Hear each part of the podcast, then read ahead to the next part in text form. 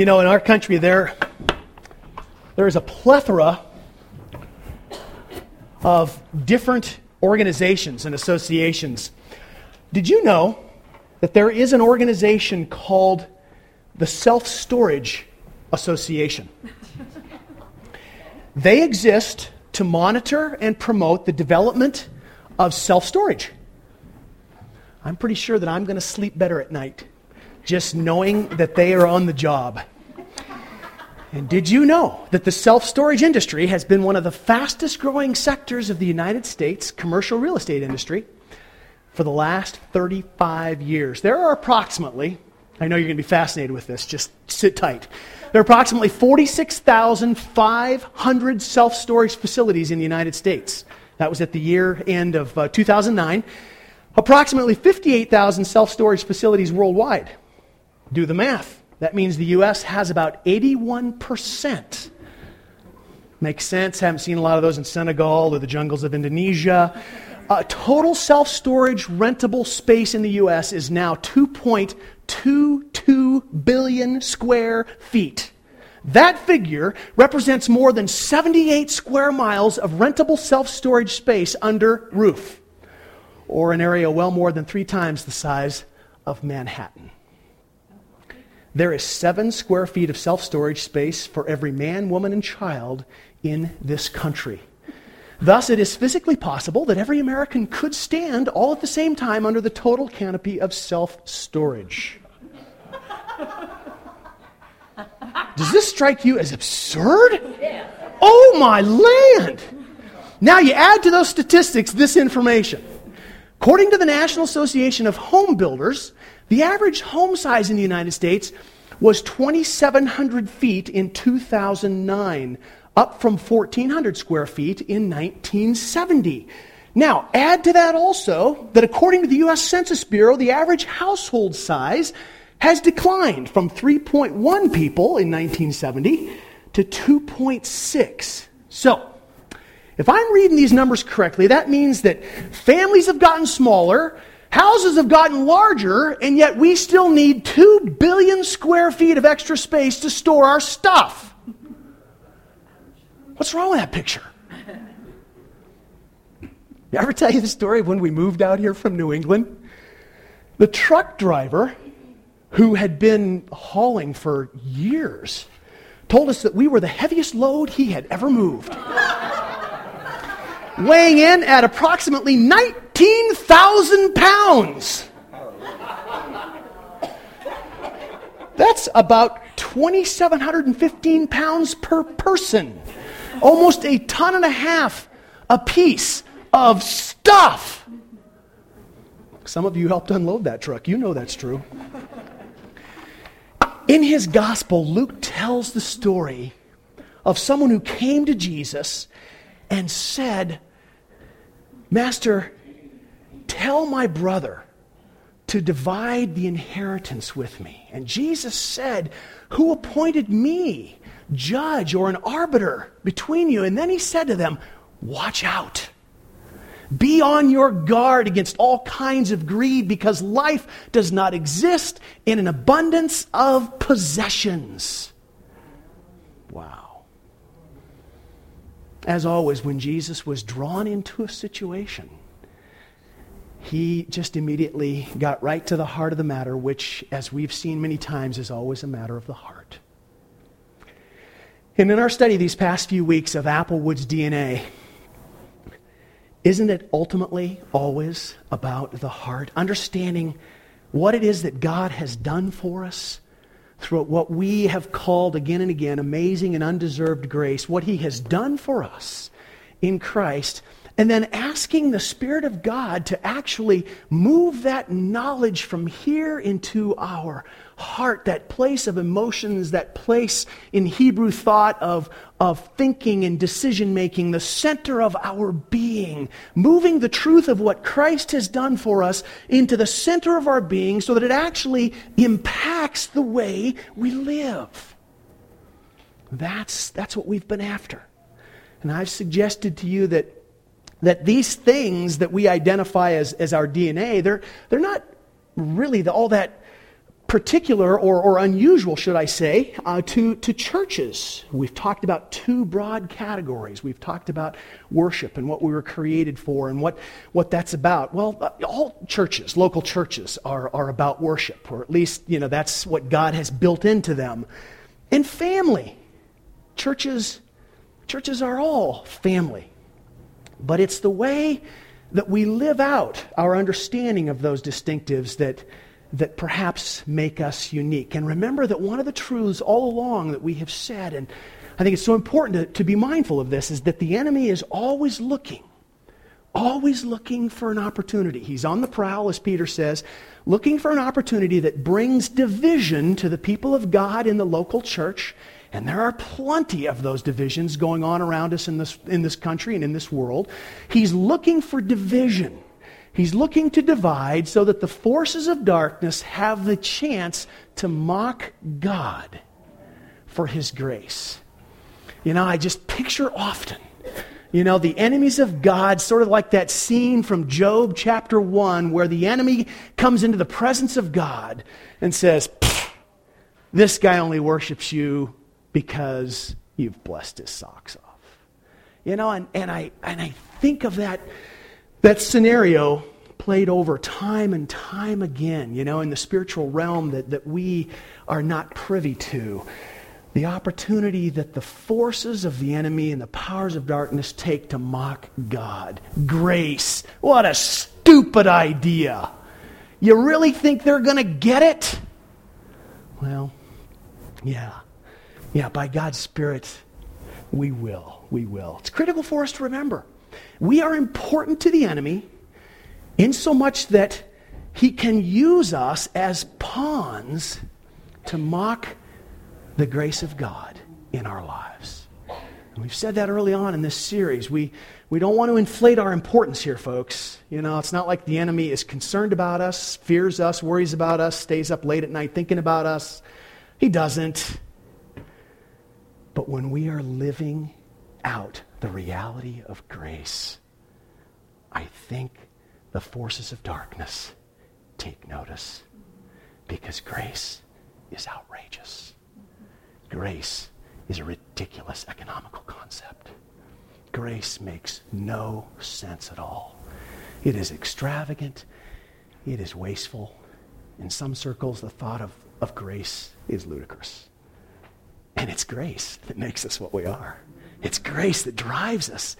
And if there is a chance that the reputation of God can be muddied by our lives and our actions, not understanding grace and living as if we don't get it, you can be sure that the enemy is all over that. And so this morning's topic flows right out of where we have been in understanding this idea of grace and how it impacts us as family, how we how we deal with one another, how we are patient with one another, uh, how we deal with one another in terms of the sin that we all wrestle with.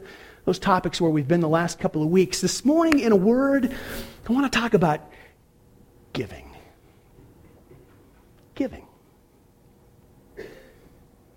It's a pretty grace-filled concept.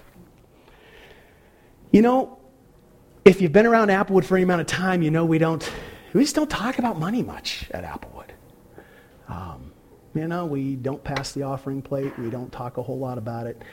We really believe that God is our provider, and we strive to live in a way that is honoring to Him, and, and we trust Him to provide, and, and He's been so gracious and so faithful to us in so many ways. And I am, I am just amazed at times of of how we seem as a congregation to be pretty clear on the importance of giving. We we are a giving congregation. For that, I just say, thank you, Lord. Thank you that, that this significant part of our lives is, is touched by you. As God gives, because out of His grace He gives, we give. Grace moves us to give. It's, it's what I call the natural flow of grace. God gives to us, and it flows out of us into the lives of others. I think that's the design. Over the years, in our church lives, those of us who've been around the church for a number of years, how many of you have heard the verse from Second Corinthians chapter nine, verse seven, God loves a cheerful giver? Raise your hand if you've heard that verse. Of course you have. God loves a cheerful giver. It can be translated hilarious. God loves it when people are just hilariously giving. You know, the world looks at that and goes, that is weird. But do we know why it is that God loves a cheerful giver? And, and, and does it mean that God doesn't love those who aren't giving cheerfully? God loves a cheerful giver. When God's people give cheerfully, they're being like Him. When the kids are giving cheerfully, they're being like the Father. They're demonstrating that they get it. And here's where this particular sermon, tying into this series of, you know, as things change in our lives here, we need to keep certain things on the radar. Because again, the enemy is on the prowl. He, he will, he will tempt us. We need to expect that. And as we've said from the beginning of this series, that the, the changes that we're making in the building alone are fertile soil in which he will sow seeds of doubt and financial concern that will, that could lead us away from generous and cheerful giving. I read the story of a pastor who recalls being stopped by an angry church member one morning, complaining that the church had purchased five new brooms, an expenditure that he thought was completely unnecessary. So the pastor, being surprised at this guy's reaction, he, he mentioned it to the church treasurer, who said, "Oh, it's understandable. How would you feel if you saw everything you gave in the past year tied up in five brooms?"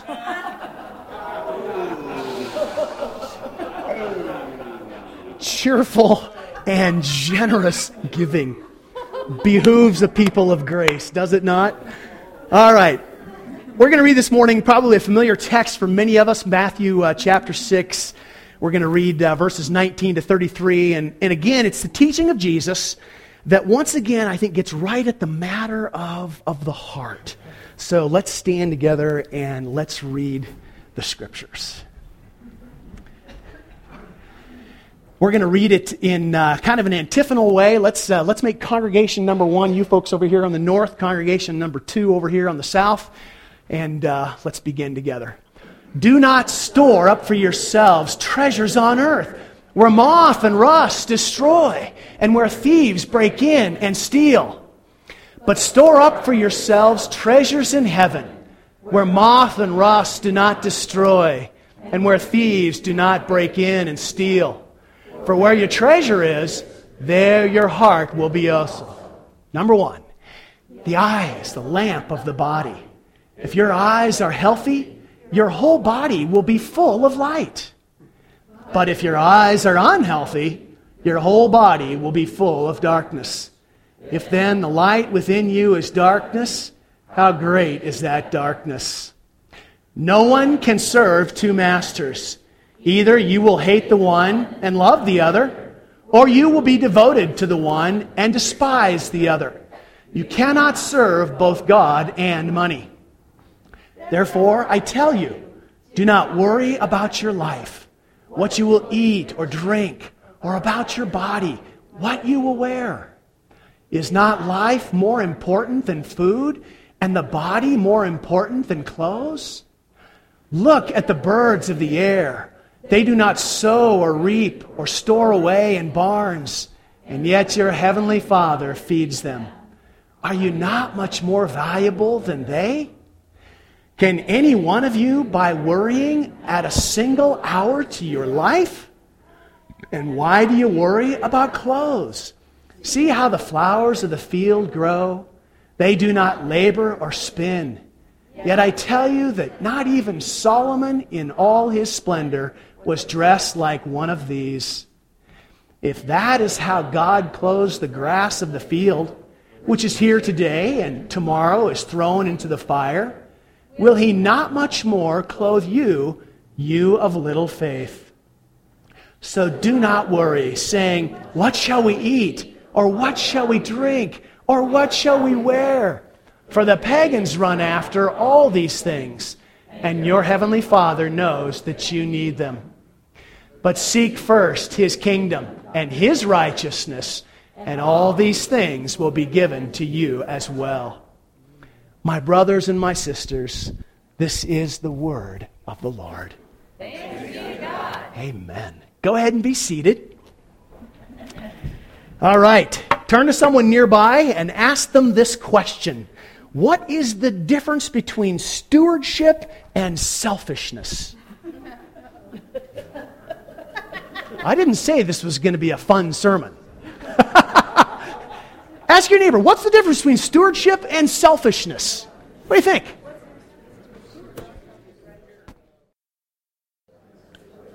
Okay, we ready? Rick, you got a look on your face. Dare I ask? Ellen, what did Rick say?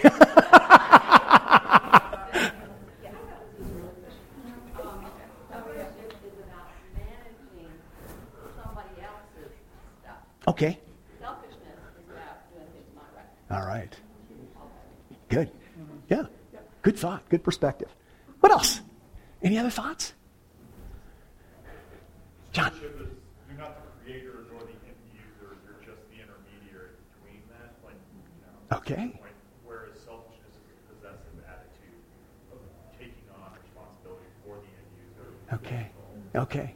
Good, John. Thanks. Nat? Oh, that is such a good point.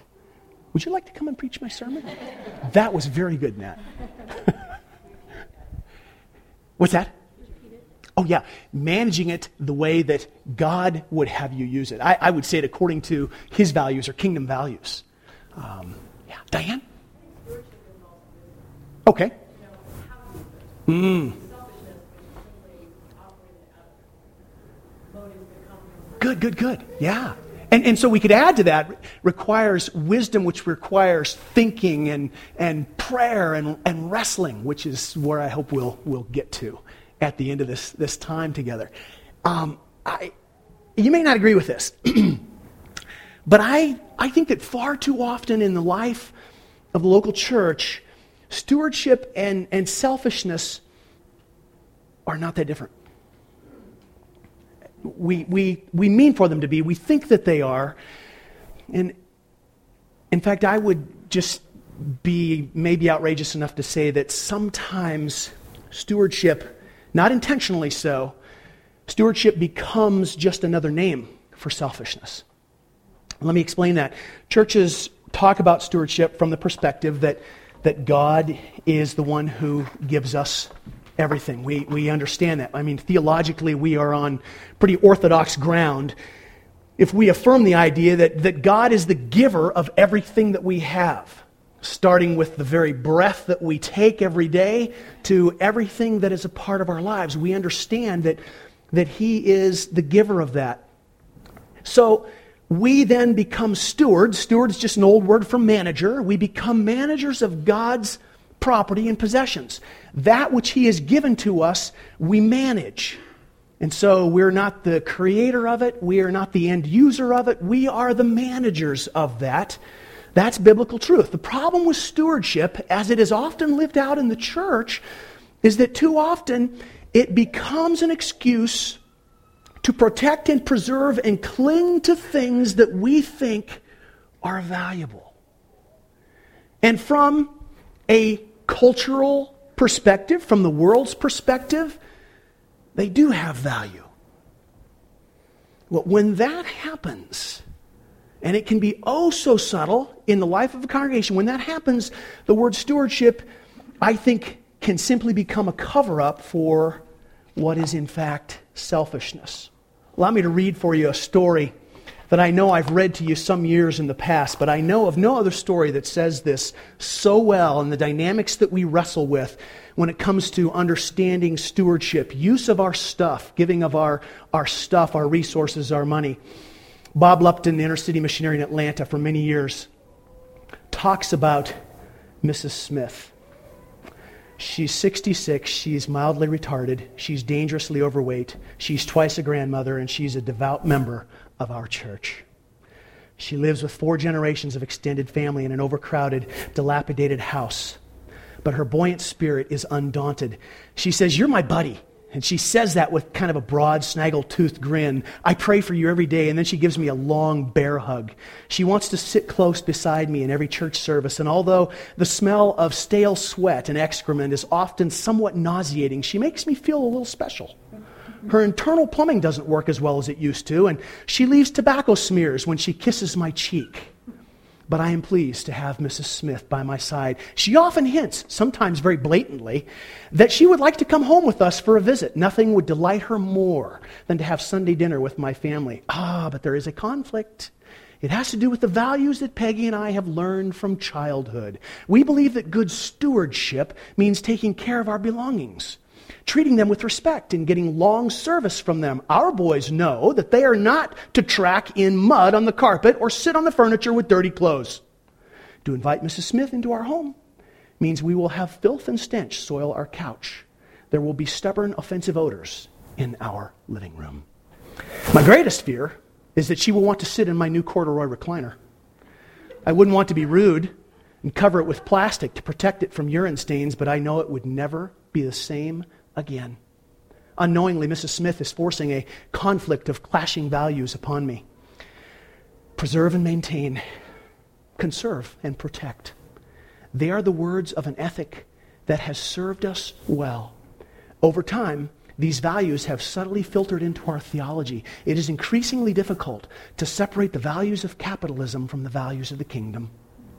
Stewardship has become confused with insurance coverage, with certificates of deposit, and protective coverings for our stained glass. It is an offering, a tithe dropped into a plate to be used on ourselves and our buildings.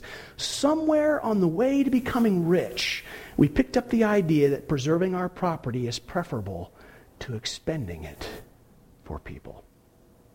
Why should it be so difficult to decide which is wiser, to open the church for the homeless, to rest, or to install an electronic alarm system to preserve its beauty? Why should it be such a struggle to decide which is more godly, to welcome Missus Smith into my home and my corduroy recliner, or to reserve the homey aroma of my sanctuary and get extra years of service from my furniture? Is this not precisely the issue of serving man or God? How ingenious of our American version of Christianity to make them both one and the same. Well, we did finally invite Missus Smith to have Sunday dinner in our home.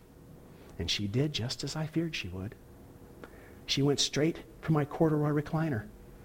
And it never has been the same. In fact, Missus Smith even joined a Bible study in our home the next week. Every Wednesday, she headed right to my chair.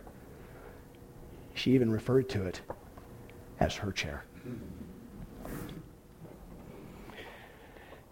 My friends, here's the truth. If everything that we have is from God, and we affirm that, and I know that we do, then that means that we are to treat God's property in the way that He would treat His property. As, as managers, we are acting on His behalf, right? If it's His property, we treat it in the way that, that, that He wants us to, with His values, kingdom values. And what is the example that we see in God? Well, a verse that we've all heard forever is that God so loved the world that He gave. What did He give? Gave His most precious commodity. God is not cheap. He's a giver. He's a generous giver. He is an extravagant, some would say He is a wasteful giver. To waste grace on the lot of us, some would say, is awfully extravagant. God never lacks for anything. He's the creator of all things. He never runs out of what He needs because He can always make more. You know, the, the, the whole supply and demand thing is just not even an issue for our God. And so it's out of the character of our God that we take our cue on how to live our lives as managers of His stuff. It's on the basis of that truth that He expects us to live a certain way. We preserve and we protect because we assign value to the wrong things. So this This begs the question of us, and again, a, a question for us right where we're at now, and, and as we continue this move into the future, how are we modeling God's unlimited economy in our personal lives? And then that, of course, impacts the character or the personality of Applewood. Whether or not we are selfish or generous as individuals creates the corporate character of the church. And so I, I want us to take two truths away from this passage this morning. They're not deeply profound. In fact, we know them. We've heard them often. It's important to be reminded of them because there's that fine line between stewardship and selfishness. First truth is this: we will serve either God or money. Jesus said you cannot serve both God and money. He did not offer another option because there is no other option. We will serve one or the other. To store up treasure on earth is to value the wrong things. It is to, it is to give ourselves to gathering temporal and and fading stuff, corruptible stuff, stuff that is not going to last, stuff that is not valuable in the eyes of God. Tell me, what is valuable in the eyes of God? Jesus says, don't store for yourself treasure on earth. Store up for yourself treasure in heaven. What is valuable in the eyes of God? I'll give you a clue. Think of Jesus on the cross. Tell me, what is valuable in the eyes of God? People. Always. Always, always, always. God is not impressed by any of our stuff because it's His stuff. God values people. God values people. If you've ever wondered what Jesus means when He talks about treasures in heaven, there's your answer. Heaven is not going to be populated with, with nice homes and cars and advanced degrees and resort memberships and savings accounts. It just isn't going to be. It's going to be populated with people. So how are we doing with the management of God's stuff in our personal lives in order to invest it in what is most important to Him? Because that will become a reflection of what we as a church model and characterize before our world. I once heard a guy say, you know, you can't take it with you, but you can send it on ahead. And that's exactly right. To use the stuff, the earthly treasures, to invest in heavenly treasures makes sense in the economy of God. And so we must constantly ask ourselves, what is the most important thing in my life? What do I stand for? What do I give myself to? And because our hearts are incredibly deceitful, you know, this is a great question to, to ask someone who knows you well, who will be honest with you. So what do you think is the most important thing in my life? What do I give myself to? If if the answer is anything else than people, knowing and loving people and using my money and my possessions in a way that demonstrates that, then I think we have a heart problem according to Jesus. And this is a command from Jesus. This is not a suggestion or a good idea.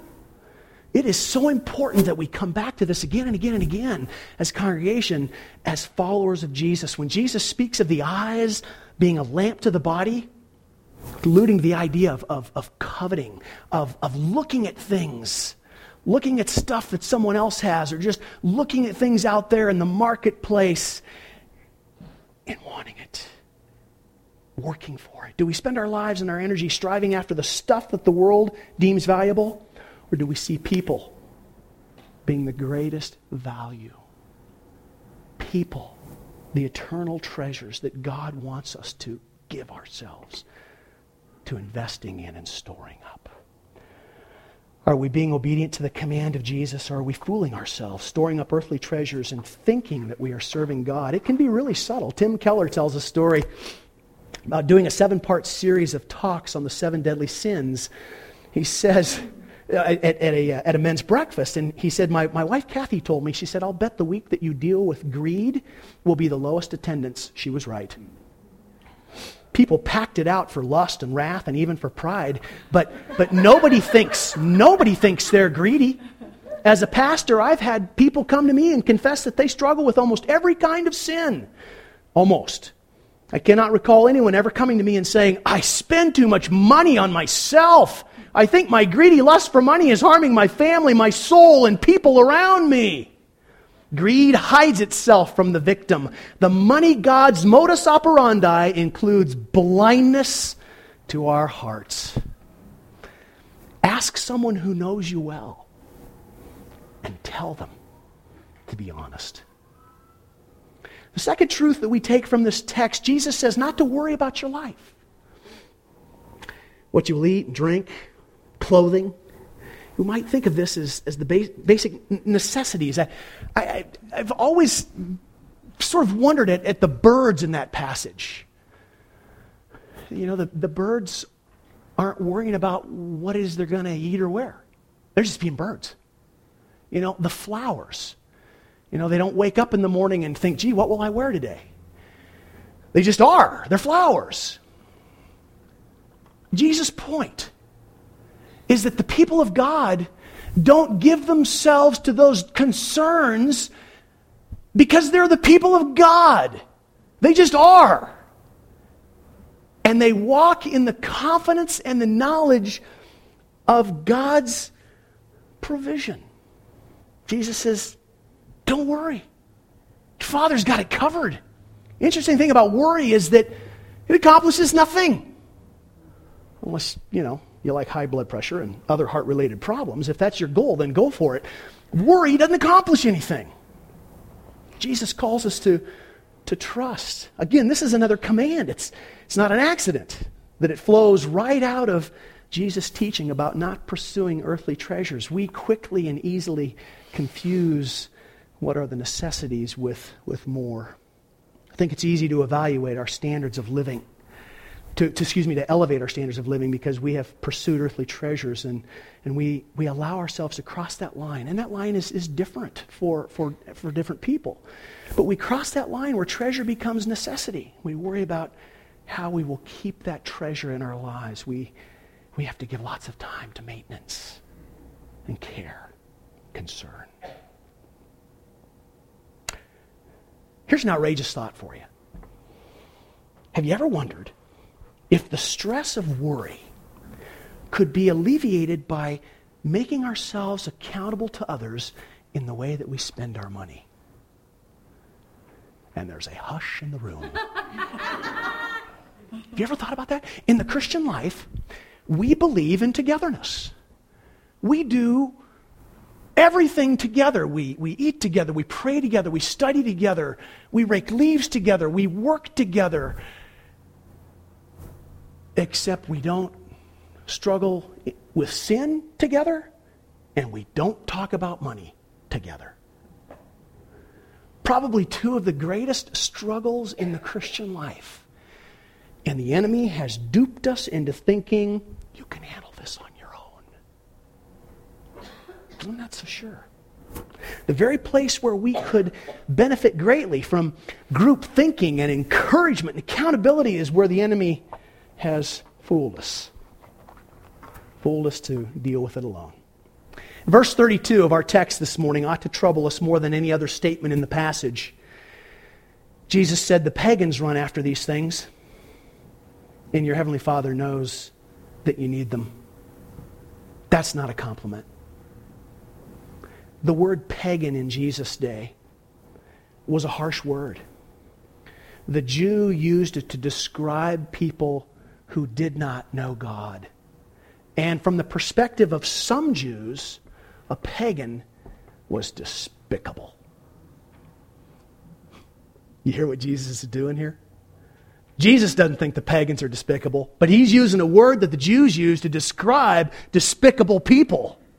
to say, you become one when you worry about this stuff. You become one when you give your life to the pursuit of earthly treasures.